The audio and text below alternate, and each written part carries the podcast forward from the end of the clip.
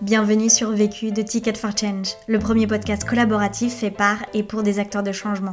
Bonne écoute Je n'ai qu'une question à vous poser. C'est quoi la question? C'est quoi le problème? Vécu À chaque galère, des apprentissages. Vécu, des retours d'expérience pour gagner du temps et de l'énergie. Je m'appelle Charles, j'ai 29 ans, je suis cofondateur et directeur général d'Happy Happy Day, c'est une startup à impact que j'ai lancée euh, avec mes associés il y a un petit peu plus d'un an et société à mission. Et on développe une plateforme pour aider les entreprises et leurs investisseurs à piloter simplement leurs données RSE et leur permettre d'améliorer leur impact social et environnemental. J'ai suivi une formation d'ingénieur assez classique en France et aux États-Unis et j'ai commencé ma carrière pas du tout dans le monde de l'impact. J'ai travaillé pendant plusieurs années en finance dans des fonds d'investissement en France et à l'étranger. La question. Comment concilier démarche d'impact et croissance quand on cherche à se lancer dans l'entrepreneuriat? Le vécu. J'ai toujours eu une sensibilité pour les enjeux environnementaux et, et, sociaux, mais pendant mes études et pendant le début de mon parcours professionnel, j'ai jamais vraiment réussi à, à concilier cette sensibilité avec, on va dire, les impératifs hein, traditionnels, classiques du, du, monde des affaires. Mais après deux ans passés dans un fonds d'investissement euh, à Londres, je me suis senti enfin prêt à réconcilier cette sensibilité avec ma volonté de créer une entreprise. En revanche, j'avais absolument aucune idée de par où commencer. Donc j'ai pris la décision un peu radicale de d'abord quitter le job que j'avais d'investisseur et ensuite de commencer à réfléchir à ce que je voulais faire. Et c'est vrai qu'il m'a fallu un certain temps pour bah, structurer ma réflexion autour de l'entrepreneuriat impact et aboutir à la conviction que j'ai aujourd'hui. Et cette conviction, c'est qu'en tant qu'entrepreneur, il est bel et bien possible de concilier impact positif et dynamique de croissance classique si on s'en donne les moyens. Et c'est cette expérience que je vais partager aujourd'hui. Premier apprentissage. Mon premier apprentissage, c'est que la première étape fondamentale, c'est de commencer par identifier sa motivation profonde pour vouloir entreprendre en ayant un impact. En fait, s'interroger sur, euh, s'interroger sur ses convictions profondes, ça garantit que le projet qu'on va bâtir ensuite est en accord avec nos, nos valeurs et pour moi, c'est ça qui fait qu'on a envie de continuer et de s'accrocher quand on rencontre des obstacles ensuite qui sont inévitables quand euh, on se lance dans euh, l'aventure chaotique de, de, créer une entreprise. Il y a quelque chose d'assez euh, magique qui se passe, c'est quand on a une véritable conviction, on devient naturellement beaucoup plus convaincant auprès de toutes les parties prenantes du projet, que ce soit les employés, et c'est pas toujours facile de convaincre des gens quand on est juste trois associés avec une vague idée de ce qu'on veut faire, quelques ressources financières et c'est tout.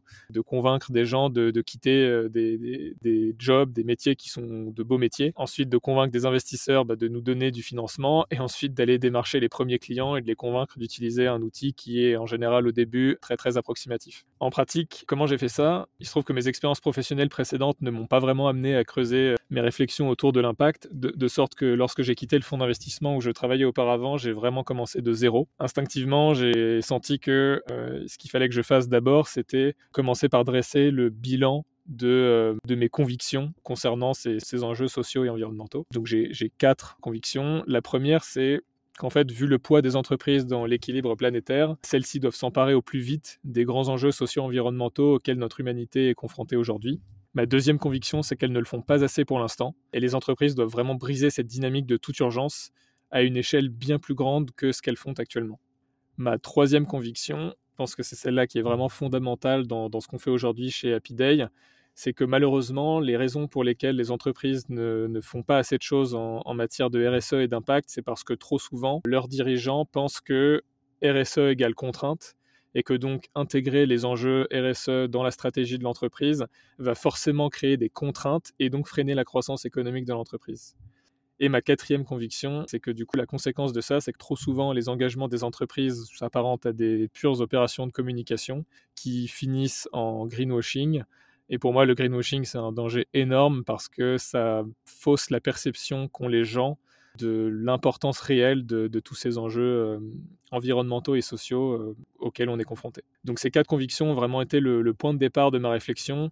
C'est un peu le, le feu intérieur qui m'a donné l'élan initial et, et, qui continue de me pousser aujourd'hui en tant que chef d'entreprise à impact. Deuxième apprentissage. Le deuxième apprentissage, c'est que construire sa propre définition d'une entreprise à impact, ça prend du temps. Et vraiment, pour moi, c'est une, une, nécessité en fait. Je pense que le, le plus important, c'est de réussir à, à, trouver ce que ça veut dire pour soi une entreprise à impact. Il y a une infinité de, de possibilités. Et en plus, la, la particularité de, ces nouveaux modèles d'affaires à impact, c'est qu'en général, il n'y a pas vraiment de modèle à répliquer. On, on part vraiment d'une feuille blanche. Donc ça demande de construire une vision très personnelle de l'entrepreneuriat.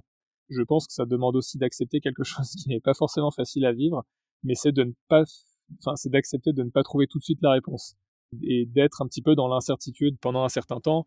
Moi, j'ai traversé une période de quelques mois pendant laquelle, enfin, j'avais fait ce bilan dont je parlais euh, avant, mais je ne voyais absolument pas comment euh, ramener ça à mon échelle individuelle et, comment transcrire ça dans, bah, dans une idée de, de, boîte à monter. Donc je pense vraiment que c'est une, une des phases les plus difficiles du processus de réflexion. Et la meilleure façon de la traverser, selon moi, c'est vraiment d'apprendre à suivre cette intuition qu'on a, son fil rouge intérieur, dont j'ai parlé avant. On a tous des sensibilités différentes et il faut réussir à écouter les siennes.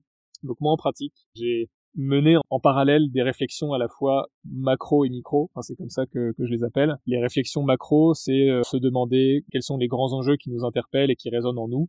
Moi, c'est euh, le dérèglement climatique, les pertes de biodiversité. Pour les enjeux euh, sociaux, c'est les problématiques d'accès à l'éducation, par exemple.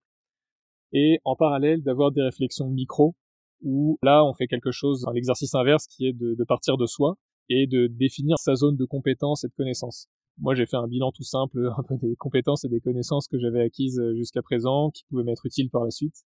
Si les, les, les, compétences ou les connaissances qui étaient à ma portée donc que je me sentais capable d'acquérir pour euh, continuer dans l'aventure factuellement quand j'ai quitté euh, mon métier d'investisseur ce que je maîtrisais c'était l'analyse financière, une bonne connaissance du fonctionnement d'une entreprise. Par mes études, j'avais aussi une bonne connaissance des possibilités qu'offre euh, la tech au sens large, euh, la, data science, euh, et j'avais aussi aperçu dans le fonds d'investissement où je travaillais l'importance croissante des enjeux liés à l'accès aux données, aux données RSE même si tout ça était encore très flou dans ma tête. Ce qu'il faut faire ensuite, en tout cas moi ce que j'ai fait, c'est j'ai mené ces réflexions micro et macro en parallèle jusqu'à ce qu'elles convergent vers un point de rencontre où du coup on arrive à réconcilier à la fois sa zone de compétence élargie avec les enjeux qu'on veut adresser.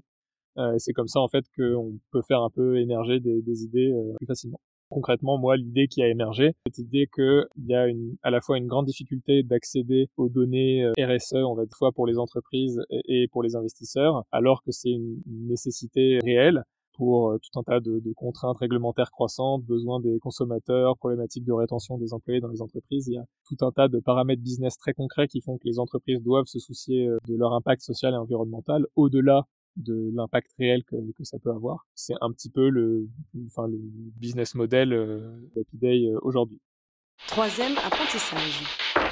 Le troisième apprentissage, c'est que pour trouver un modèle d'affaires à impact, il faut réussir à étendre ses horizons le fait même de vouloir introduire une dimension impact dans un dans le, modèle d'affaires d'une entreprise, euh, c'est quelque chose de nouveau dont euh, l'ancien monde euh, ne se préoccupait absolument pas. Ce que j'appelle l'ancien monde, c'est le monde capitaliste classique où les entreprises ne se préoccupent que de leur croissance et de délivrer de, de, la valeur aux actionnaires. Donc même si tout ça est encore une, une réalité aujourd'hui, puisque le, le, le, monde capitaliste est, est toujours là, euh, de plus en plus, on commence à voir des entreprises euh, désireuses d'introduire euh, une vraie réflexion autour de l'impact dans leur activité.